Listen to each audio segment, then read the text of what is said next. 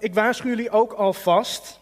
Ik ehm, heb afgelopen nacht eh, het voorrecht gehad om ongeveer elk uur wakker te zijn met, eh, met onze jongste, die eh, nou, zo gemiddeld 7 à 8 keer gespuugd heeft.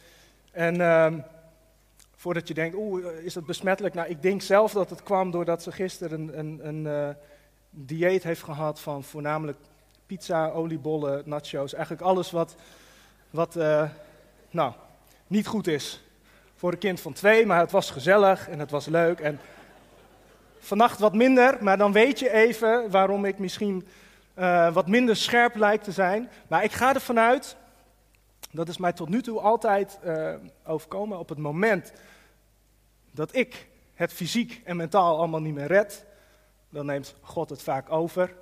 En dus eigenlijk ben ik alleen maar heel erg blij. Want dit is nog best wel een pittig onderwerp. Ik weet niet of dat zo expres is uh, afgestemd, Arjan, daar weet jij misschien meer van. Maar lijden is nogal een thema. Een mooie afsluiter. En misschien is daar ergens door de staf bedacht: oh, dat, is, dat is iets voor Steven. Ja. En uh, nou ja, ik, ik vind mezelf nu expert op dit gebied. Ik heb me erin verdiept. Ik kwam erachter, ik ben hier ook veel mee bezig.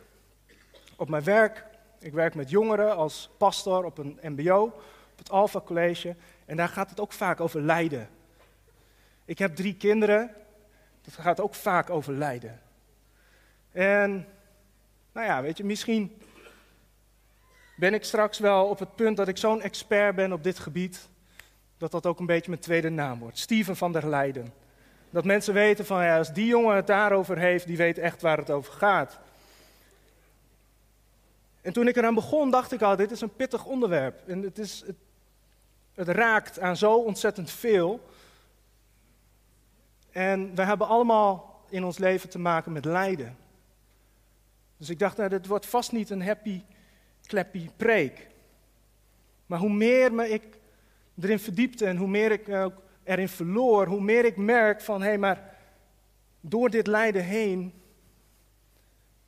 wordt het glorie van God, de genade van God, eigenlijk ontzettend zichtbaar. En dat kwam eigenlijk tot mij binnen als een hele opbouwende preek. Dus ik hoop ook dat dat bij jullie zo zal zijn deze ochtend.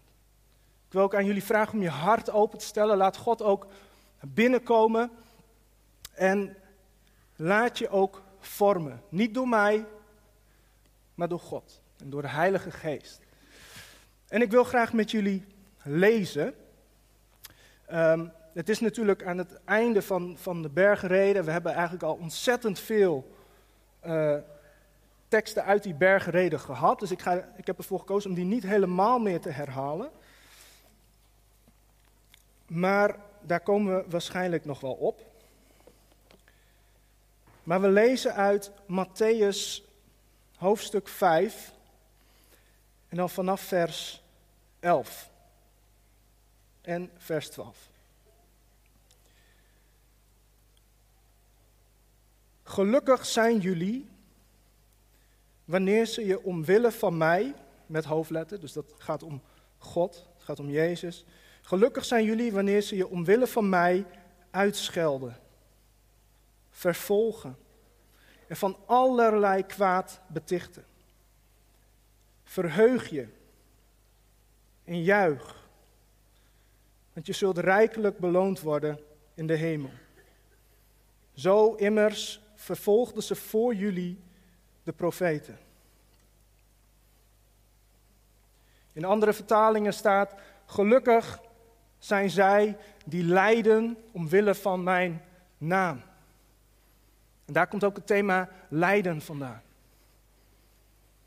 Maar dit is dus een, eigenlijk een ander soort lijden. Het is een heel specifiek soort lijden. Het is niet het lijden wat ik vannacht even voelde, dat je voor jouw gevoel bij min 5 in je boxershort bij een wieg staat. Het is niet dat lijden. Het is ook niet het lijden van iets wat er misschien nu speelt in jouw leven. Want als het goed is, is daar al een preek over geweest in de afgelopen serie. Want God heeft daar wel degelijk oog voor. God heeft daar wel degelijk een hart voor. God wil juist die mensen die verdriet hebben, die rouwen, die lijden, wil Hij troosten. Wil Hij nabijheid geven. En als je die preek niet hebt meegekregen, je kan ze allemaal terugvinden op YouTube. Het is echt de moeite waard om die hele serie eigenlijk terug te kijken. En daar komen dus verschillende soorten lijden in terug. Verdriet hebben, pijn ervaren, angstig zijn. En daar is allemaal ruimte voor.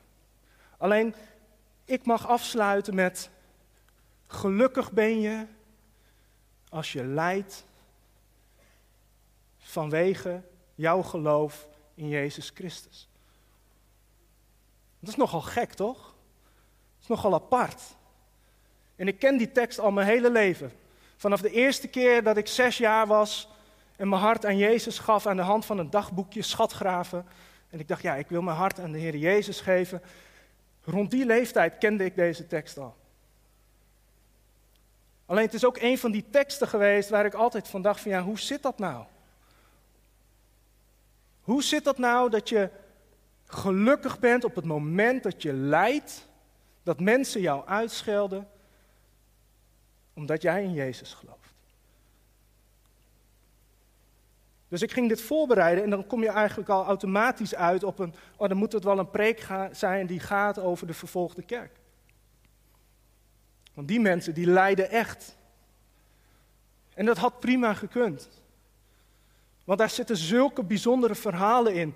Je leest namelijk verhalen van juist die plekken waar het meeste vervolging is, waar het meeste geleden wordt, waar de mensen worden onderdrukt, de gevangenis worden gegooid, waar een kans bestaat dat je geëxecuteerd wordt omdat jij gelooft in Jezus Christus. Die kerken zitten ondergronds. En toch breidt het zich uit. Want de boze, de duivel, de mensheid, de wereld kan alles doen wat in zijn macht is om Gods woord te onderdrukken. Maar Gods woord zal altijd sterker zijn dan die onderdrukking. Dus dan verspreidt het zich maar ondergronds. Maar hoe dan ook, dat koninkrijk verspreidt zich wel. Maar daar wordt er echt geleden. Maar op het allerlaatste moment mocht ik toch, voor mijn gevoel, een andere kant op met de preek. En ik mocht het naar deze tijd halen, naar deze context, naar ons. Lijden, hoe gaan we daarmee om? Lijden in de naam van Jezus. Terwijl wij misschien niet zo lijden zoals de vervolgde kerk dat doet. Maar daarvoor wil ik een andere vertaling met jullie lezen. En dan mogen jullie raden welke vertaling dit is. Gelukkig zijn zij die anderen omwille van mij uitschelden op Facebook. Die offline en online hun eigen broeders en zusters vervolgen en van allerlei kwaad betichten. Herkennen jullie dat? Bestaat niet. Dus je zou kunnen zeggen, dit komt uit de vertaling. De herziene staat er niet, maar we doen het toch vertaling. En het valt me op dat wij in een tijd leven waarin de wereld tegenover elkaar staat. Gepolariseerd is. Mensen zeggen Iedereen mag zijn eigen mening hebben. Maar we vinden wel wat van de mening van de ander. En we vinden er niet alleen wat van, we uiten dat ook steeds extremer en extremer. En ik denk dat dat ook nog wel een poosje zo door zal gaan. Met als resultaat dat als jij daadwerkelijk een kind van God bent, een volgeling van Jezus Christus bent. En jij leeft je leven zoals God dat van je vraagt in zijn woord. Dan zal er een moment komen, en misschien heb je dat moment al, maar er zal er een moment komen dat jij je onderdrukt voelt. Niet begrepen voelt. Dat je uitgescholden wordt op je werk. Dat mensen lacherig doen bij een sportvereniging. Misschien zelfs binnen jouw familie ben je de enige die misschien gelooft.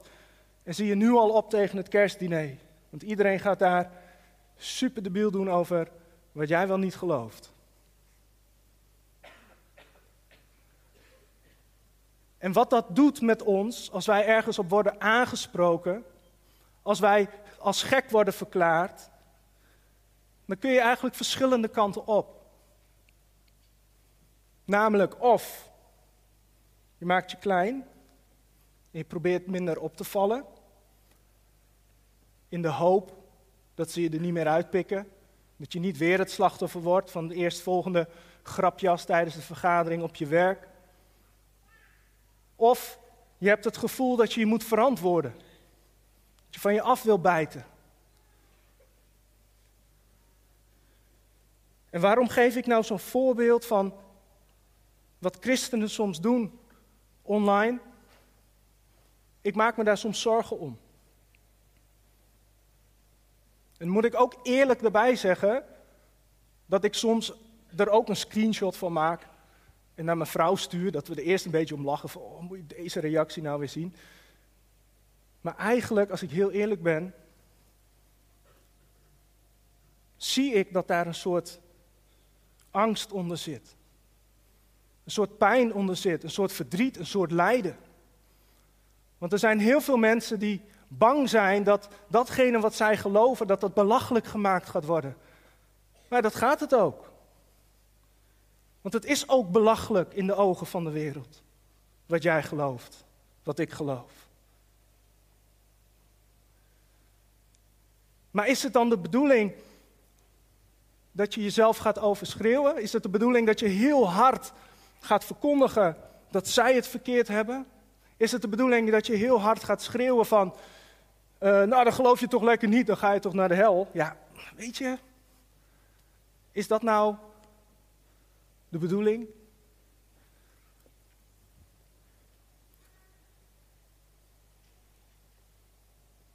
Het is niet de bedoeling, maar ergens is het wel logisch. Want onderdrukking, niet begrepen worden, gehoond worden, zoals het in sommige andere teksten staat. Dat roept op om of heel radicaal je hakken in het zand te zetten en er tegen in te schreeuwen, of het roept juist op om heel erg passief te worden. Maar beide is geen optie voor ons. Het is niet de bedoeling dat wij Gods evangelie minder waarde gaan geven doordat wij ergens schreeuwend met een grote bek online dingen staan te roepen uit paniek of vanuit angst, in de hoop dat dat mensen over de streep gaat trekken. Maar het is ook niet de bedoeling dat wij ons onder een emmer gaan verstoppen. Dat wij ons licht niet meer gaan schijnen. Dat wij bang zijn om te gaan handelen. Want als we teruggaan naar de hele prekenserie, al die zaligsprekingen naar boven, dan hebben we nog best wel wat, wat we horen te doen. Allerlei beloftes die God geeft. Je bent gelukkig als je zachtmoedig bent. Je bent gelukkig als je barmhartig bent. Je wordt gelukkig als je het, de onrecht in de wereld gaat helpen te bestrijden. Het zijn allemaal dingen waar je gelukkig van wordt. Dus laat dat niet doven door het lijden wat je misschien ervaart. Of waar je misschien bang voor bent dat je gaat ervaren. Oké, maar wat moeten we dan wel doen? Nou, gehoorzaamheid en al die zaligsprekingen. Laten we er ons naar uitstrekken om barmhartig te zijn, zachtmoedig te zijn. Zij die lijden, dat wij hun troosten. Dat wij zuiver van hart zijn, vredestichters. En daarbij hoeven we geen water bij de wijn te doen. Wij hoeven niet dat op een andere manier te doen dan dat God van ons vraagt. Wij moeten dit op zo'n manier doen dat ondanks dat je weet, misschien gaan we hier heel erg door opvallen. Laat dat je niet tegenhouden. Het is misschien juist de bedoeling dat we hierdoor gaan opvallen. Het is juist de bedoeling dat wij al deze zaligsprekingen, al dit geluk niet gaan ontlopen. Dat we al die dingen niet gaan doen omdat we bang zijn om te lijden. En we moeten ze juist gaan doen. En dan gaan we opvallen.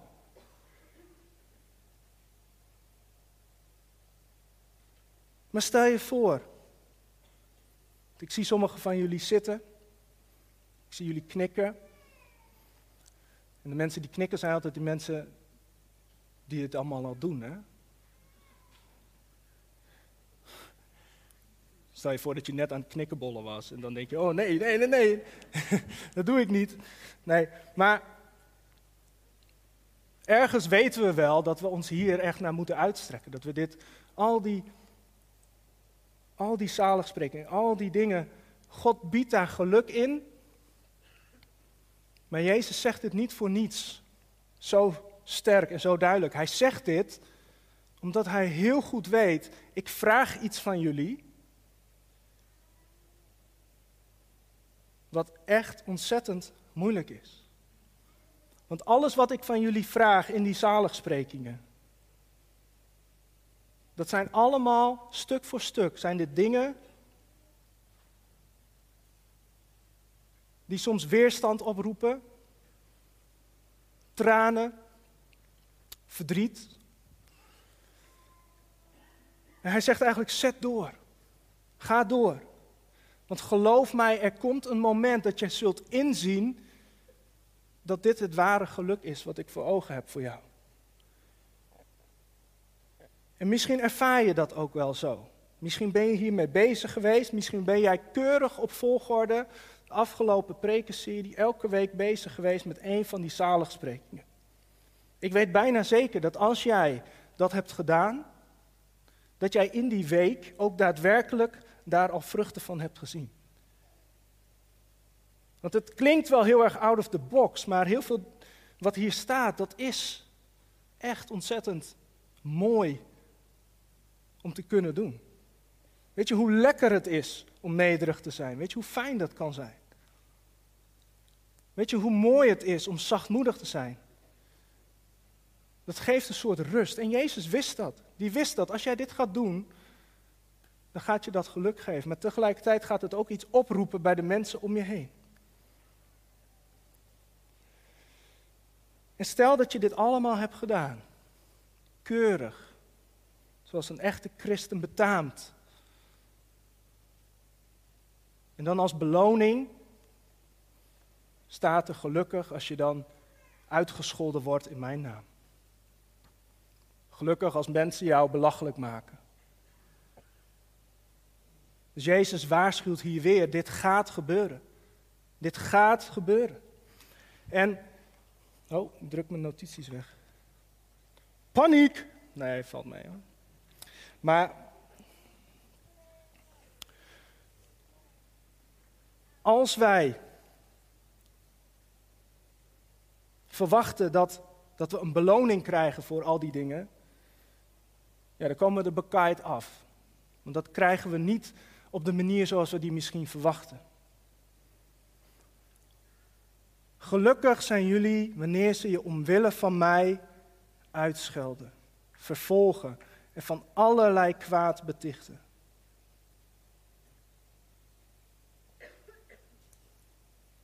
Als,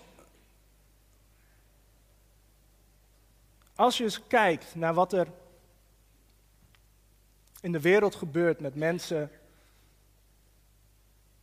wel in de vervolgde landen, als die verdrukt worden, als die onderdrukt worden door de heersende macht, als die klein gehouden worden, als die worden uitgescholden, in kampen worden gestopt, omdat zij in Jezus Christus geloven. Hoe meer je daarin verdiept, hoe schrijnender het is. En misschien kom je zelfs wel op een punt dat je denkt, wacht eens even. Dit gaat zo ver. Deze mensen hebben zoveel over voor u, Heer. Deze mensen geven zoveel, eigenlijk hun hele leven aan Jezus. Alle comfort, alle veiligheid, alle zekerheid geven ze op voor u. En toch worden ze onderdrukt. Heer, hoe kan dit nou?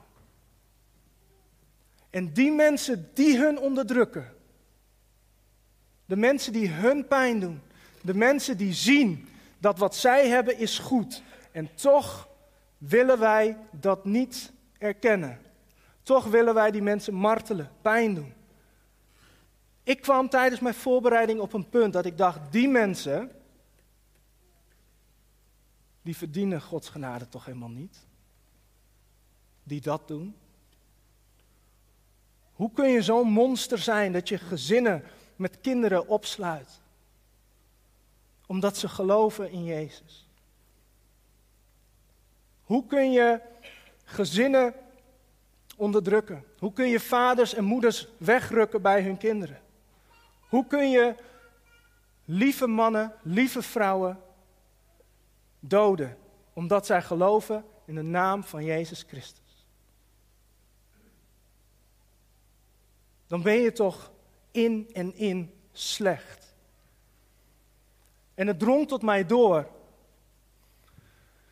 juist door deze tekst, hoe groot het contrast is van het koninkrijk van God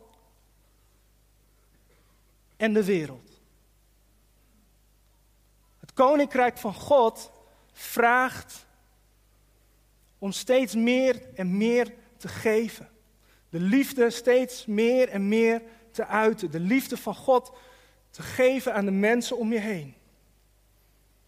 En het lijkt wel of de boze alles doet om dat kapot te maken, fijn te knijpen, uit te wringen, uit te persen, het leven uit de kerk te trekken. En het contrast wordt steeds groter en groter. En ik wil dat je de aller, allerslechtste persoon die je ooit kan indenken.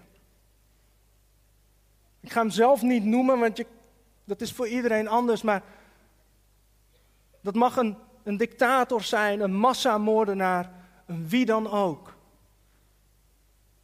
Ik wil dat het tot je doordringt dat de aller, aller, aller slechtste persoon die ooit op deze aarde heeft rondgelopen, in Gods ogen het nog steeds waard was om zijn zoon voor naar beneden te sturen. Kun je je dat voorstellen? Kun je je voorstellen dat. Kun je je voorstellen dat als de kerken leeg waren. En dat misschien alleen Adolf Hitler hier zat.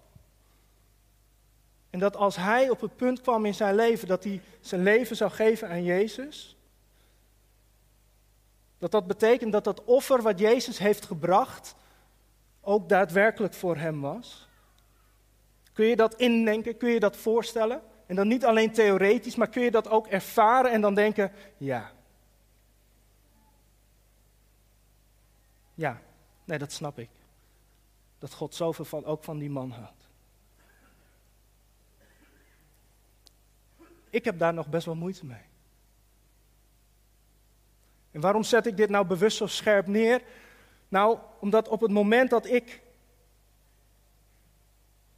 zelf nog niet kan bevatten hoe groot die genade is van God, dat is voor mij een teken dat ik nog een lange weg te gaan heb.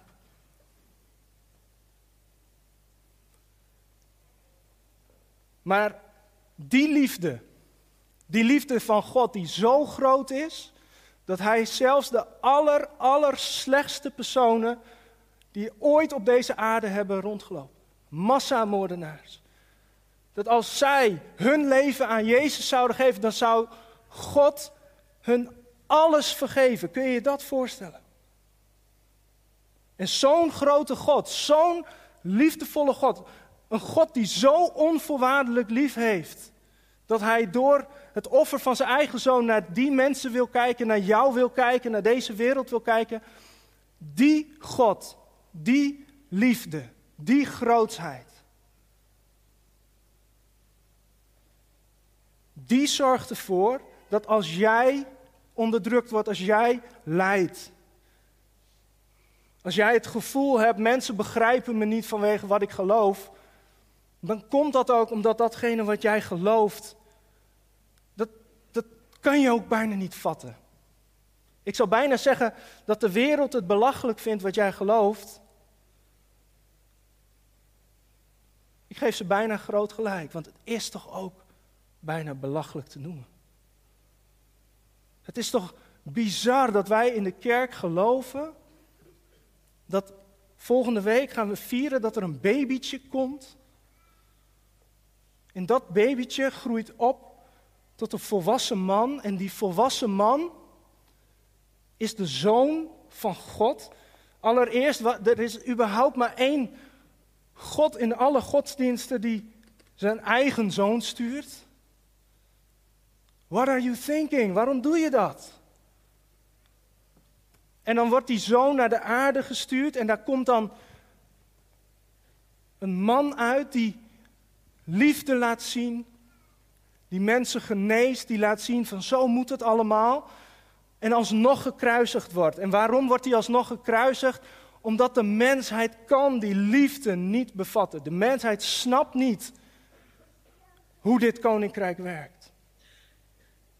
En toch sterft die man. Toch sterft Jezus Christus. En waarom? Zodat alle zonden vergeven worden. En Jezus uiteindelijk weer terug kan naar zijn Vader in de hemel. En dat vanaf nu God, als Hij naar ons kijkt, als Hij naar de mensheid kijkt, ziet Hij mensen zonder zonde. Een schone lei. Iemand waar hij onvoorwaardelijk van kan houden. Ik snap wel dat als je dat niet gelooft, dat je denkt, het is toch bizar, dit kan niet waar zijn. Ik heb ook altijd geleerd, als iets te mooi is om waar te zijn, dan is het ook te mooi om waar te zijn. Wie herkent dat? Wie heeft dat zinnetje ook meegekregen? Precies, nou, heel veel mensen om ons heen hebben dat ook meegekregen. Dus die denken, oké, dus ondanks alles wat ik heb gedaan, ondanks hoe slecht ik ben geweest, ondanks hoe ik mijn vrouw of mijn man of mijn kinderen heb behandeld, geld wat ik achterover heb gedrukt, alles wat ik in mijn leven heb geflikt. Jij zegt dat als ik Jezus Christus aanneem, dat ik dan opnieuw mag beginnen, dat ik dan eeuwig leven verdien. Jij zegt dan, jij gelooft dus dat dat, dat God dan jouw hart kan veranderen? Jij gelooft überhaupt dat mensen kunnen veranderen door de kracht van God? Wat wij geloven, lieve mensen, is het tegenovergestelde van wat de wereld gelooft. Wij geloven dat wij zo ontzettend intens geliefd zijn, dat wat wij ook gedaan hebben, wij alsnog kind van God mogen zijn. En de wereld kan dat niet aan. Die snapt dat niet. Maar ik wil jullie uitdagen om dit wel ten diepste zo intens te gaan ervaren. Dat dit is wat jij gelooft. En dat is raar in de ogen van de wereld, maar hoe raar dat ook is in de ogen van de wereld, het is nog steeds de moeite waard voor ons om dat uit te spreiden. En waarom? Dan lezen we verder. Vers 13. Jullie zijn het zout van de aarde. Maar als het zout zijn smaak verliest, hoe kan het dan weer zout worden gemaakt? Het dient nergens meer voor. Het wordt weggegooid en vertrapt. Jullie zijn het licht voor de wereld. Een stad die op een berg ligt, kan niet verborgen blijven. Je steekt ook geen lamp aan om hem vervolgens onder een korenmaat weg te zetten. Nee, je zet hem op een standaard, zodat hij licht geeft voor iedereen die in huis is. Dus Jezus die, die waarschuwt hier, Als je al deze zaligsprekingen gaat doen, als je waarlijk gelooft in mij, als je waarlijk gelooft in mijn Vader, en jij gaat het koninkrijk brengen op deze aarde, dan snappen mensen dat niet. Dan gaan ze gekke dingen denken over jou. Maar ten diepste willen ze wel datgene wat jij uitstraalt. Jij bent nodig om het zout te zijn in deze wereld. Jij bent nodig om het tegengeluid te zijn. Jij bent nodig om te laten zien, het koninkrijk van God is alles ondersteboven. Jij moet laten zien wat het ware geluk is. En mensen gaan je daarvoor bespotten, mensen gaan daar gekke dingen over zeggen, maar stop het niet onder een emmer, stop het niet onder een korenmaat. Schijn dat licht. Waarom? Omdat dit het echte, ware geluk is voor de mensheid. En ook al weten ze het niet, hebben ze ten diepste alleen maar dat verlangen. Zij willen, zij willen dat ook. Dus geef niet op, ga door en besef dat die liefde die God heeft voor mij, voor de allerslechtste personen op de wereld, die God die alles kan vergeven, dat is de God die ik dien. En voor Hem mag ik dit doen. En in principe zou dat genoeg moeten zijn, toch? Amen. Zijn we nog wakker? Ja? Raakt dit ook? Snap je ook waarom zo'n tekst over gaat, dat gaat over lijden, dat je daar niet bang voor moet zijn, maar dat je moet denken, yes, inderdaad. Dat wat ik geloof, dat is ook zo moeilijk te bevatten. Mensen gaan dit niet begrijpen. Dus de enige manier waarop mensen het gaan begrijpen is niet door mijn woorden. Dat is niet doordat ik gewoon keurig op tijd kom, of net iets vijf over negen. Ik zag het wel, hoor, meer dan de helft, is echt vijf minuten te laat. Maar hè, het, het maakt niet uit dat je netjes in de kerk zit.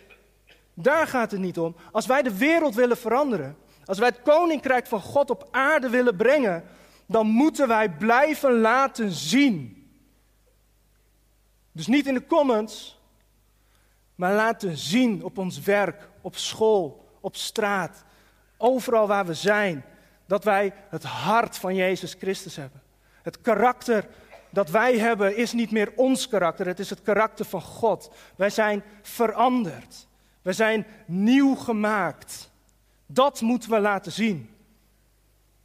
En dat mensen dat niet snappen en dat ze hele nare, stomme, irritante dingen over ons gaan zeggen, dat doet er niet toe. Dat is alleen maar meer olie op het vuur dat nog niet iedereen dit snapt. Dat nog niet iedereen het begrijpt. En dat heel veel mensen het ten diepste zouden willen, maar gewoon niet begrijpen hoe groot die genade is van de Heer Jezus. Snap jij zelf wel hoe groot die genade is van de Heer Jezus Christus?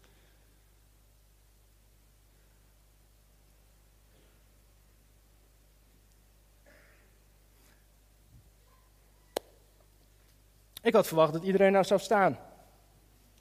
Ja, misschien geen goede verwachting voor mij.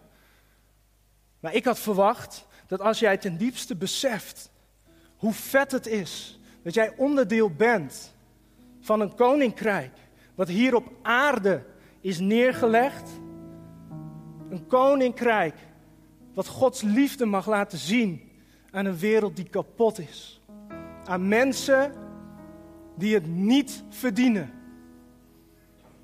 Mag laten zien dat zelfs zij geliefd worden door Jezus Christus. Als je dat beseft, dan wil je toch daar onderdeel van zijn. Koste wat het kost, maakt niet uit of je daarvoor gehoond of bespot wordt. Dan wil je toch eigenlijk nu het liefst gaan staan en zeggen: Nou ja, inderdaad, wat doe ik hier nog? Hier gelooft iedereen, ik moet nu de straat op. Ik moet nu aan mensen laten zien wie God is. Amen? Nou, ga dan. Nee. Wauw, amen. Ik wil jullie uitnodigen dat als jij, koste wat het kost, of mensen nou gaan. Nee, je mag blijven staan, want dit is een prachtig voorbeeld. Als jij gelooft dat jij geroepen bent om het koninkrijk van God op aarde te brengen, om het geluk op aarde te brengen, dat die zaligspreking gelukkig zijn zij. Ten diepste gaat dat niet om degene die dat aan het doen zijn. Het gaat niet om ons.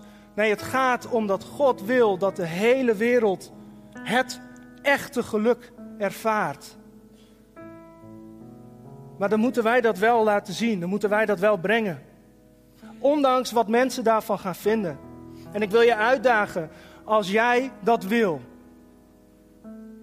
Ongeacht de blokkade die je voelt, ongeacht de angst die je misschien hebt voor hoe voor aap je gaat staan op de plekken waar je komt. Toch wil ik je vragen, als jij ten diepste ervaart, maar ik wil hier voor gaan staan. Dan wil ik je uitnodigen, wil je nu gaan staan? Gewoon op de plek waar je bent. Ik wil meer, meer gaan staan op die belofte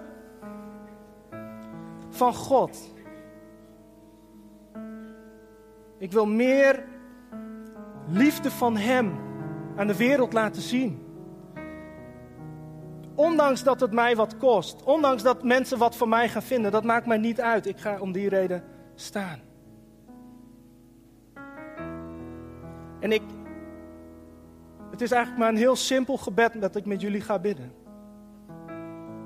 Je hoeft hier helemaal geen gekke dingen voor te gaan doen. Maar wat wel belangrijk is, is dat je dit dag in dag uit gaat herhalen aan God. Namelijk dat jij je niet klein laat maken door wat anderen van je vinden.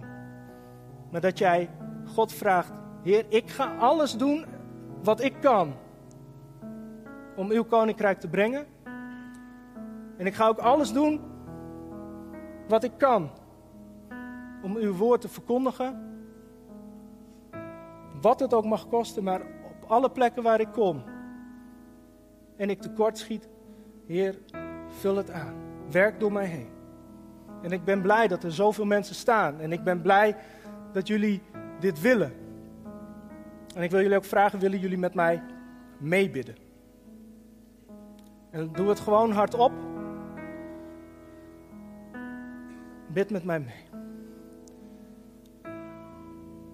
Lieve God, Vader. Lieve Heer Jezus. Ik dank u wel dat ik in u geloof. Dat ik mag beseffen dat ik uw kind ben. Dat ik mag ervaren dat ik bij u hoor. Dat ik elke dag weer de kracht krijg. Elke dag weer de wijsheid krijg. Elke dag weer het inzicht krijg. Om uw koninkrijk op aarde te bouwen. En ik verbreek elke macht die ervoor zorgt dat ik bang word om dit te blijven doen. En ik strek mij uit naar meer van uw geest om dag in dag uit dit te blijven doen. Want ik wil, net zoals u wil, dat uw koninkrijk komt.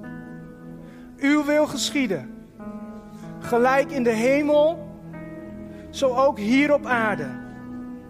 En ik dank u wel dat ik daaraan mag bijdragen. En er is geen wapen wat ervoor kan zorgen dat ik hiermee zal stoppen. Want ik geloof dat mijn geloof in u het meest kostbare is in dit leven. En ik ga net zo lang door. Totdat alle mensen om mij heen zullen beseffen dat wat ik heb, dat wat ik geloof, het ware geluk geeft. Maar niet alleen voor mij, maar ook voor hun. En als allerbelangrijkste, dat het u gelukkig maakt. We houden van u. In Jezus' naam. Amen. Jullie mogen gaan zitten. Ik ga zo. Ja, sorry, het is een beetje. Een, uh, dit was nog niet het einde. Nou, nee, ik ga afronden hoor. Maar jullie mogen even gaan zitten. Want ik heb namelijk.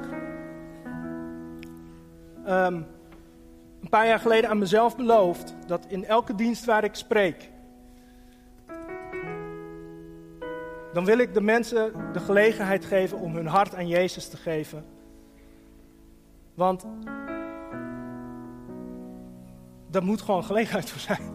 Stel je voor, je zit hier en je denkt, deze gekke mensen, ik snap het niet. En ik ben er ook nog niet helemaal uit hoe dat helemaal precies zit. Maar er is iets wat ik zie in deze mensen. Er is iets wat ik hier ervaar. Er is iets wat ik hoor over die Jezus. Waarvan ik denk, ik, ik wil dat ook. Ik wil daarbij horen. Ik wil mijn hart aan Jezus geven. En er zijn hier mensen die dat misschien ervaren. En dan wil ik jou uitnodigen dat als jij hier bent en je hebt het gevoel, hè, misschien kon je net niet staan, misschien ben je al wel gaan staan omdat je dacht, ja, dit, ik, dit wil ik ook. Maar als jij van jezelf weet, ik heb nog nooit mijn hart aan Jezus gegeven. Ik heb nog nooit de woorden uitgesproken, Jezus, ik geloof in u en ik leg mijn leven neer en ik ga u volgen. Als je dat ten diepste wel wil en je weet ook dat dit het nu het moment is om het te doen, dan wil ik je vragen om op dit moment gewoon kort je hand even op te steken. God ziet jouw hand. Amen. God ziet ook jouw hand. Steek gerust je hand op. Ik ga ook niet vragen of je op het podium komt. Het is iets tussen jou en God. Ik heb een paar handen gezien. Zijn er nog meer mensen? Anders gaan we afsluiten. Nee? Oké, dan wil ik even kort met jullie bidden. En je mag van binnen met, mag met me meebidden. Lieve Heer Jezus, dank u wel voor deze mensen die hun hart aan u willen geven. Dank u wel dat zij op dit moment hebben gekozen om niet meer voor zichzelf te leven, maar voor u. Dank u wel dat zij hebben besloten om kind van u te zijn, Heer. Dank u wel dat zij hebben gezegd, ik geloof vanaf nu in het offer van Jezus Christus. Ik geloof dat mijn zonden zijn vergeven en ik wil dat God mij gaat veranderen. Dank u wel voor deze mooie mensen die hiervoor hebben gekozen. Ik wil ook aan degene vragen die hun hand hebben opgestoken, om straks als het lied, de, de, de, de aanbidding weer verder gaat, om naar het ministry team te lopen en laat even voor je bidden. Neem even de tijd. Als het voor het eerst is dat je hart aan Jezus geeft, dan is het ook mooi dat zij jou wat handvaten kunnen geven, dat ze je vragen kunnen beantwoorden en voor je kunnen bidden. Dus ik wil jullie daartoe uitnodigen. En ik wil de gemeente vragen, zullen wij een hartelijk applaus geven voor deze mensen die hun hart aan Jezus hebben gegeven.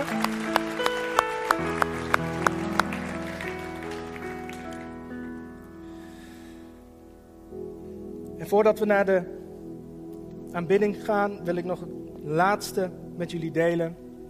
Ik las laatst, of nee, ik luisterde laatst, het was een podcast. Ja, het klinkt wat intelligenter naar mijn idee als ik zeg, ik las laatst een artikel, maar ik luisterde laatst naar een podcast. En daar werd dus even heel duidelijk uitgelegd dat de strategie van de duivel soms heel erg lijkt op de strategie van God. Bijna helemaal hetzelfde, alleen precies andersom. Misschien heb je het ook gehoord, heb je het voorbij zien komen. Maar ik vond het zo mooi hoe hij dat uitlegde. Dat hij zei. En ik denk dat het belangrijk is voor sommigen die hier zitten, die nog op het puntje staan van ja, ik weet niet waar ik sta, maar. Hij zei: Het leven met Jezus is soms moeilijk. En het leven met, vanuit de wereld lijkt zoveel mooier en zoveel makkelijker. En hij zei dat komt omdat de boze heeft de tactiek van Jezus gejat. En het gewoon een beetje verdraait, dat is wat hij doet. Dus de boze leidt je langs een levenspad richting de dood. Maar om jou op dat pad te houden, geeft hij je af en toe een moment wat voelt als leven.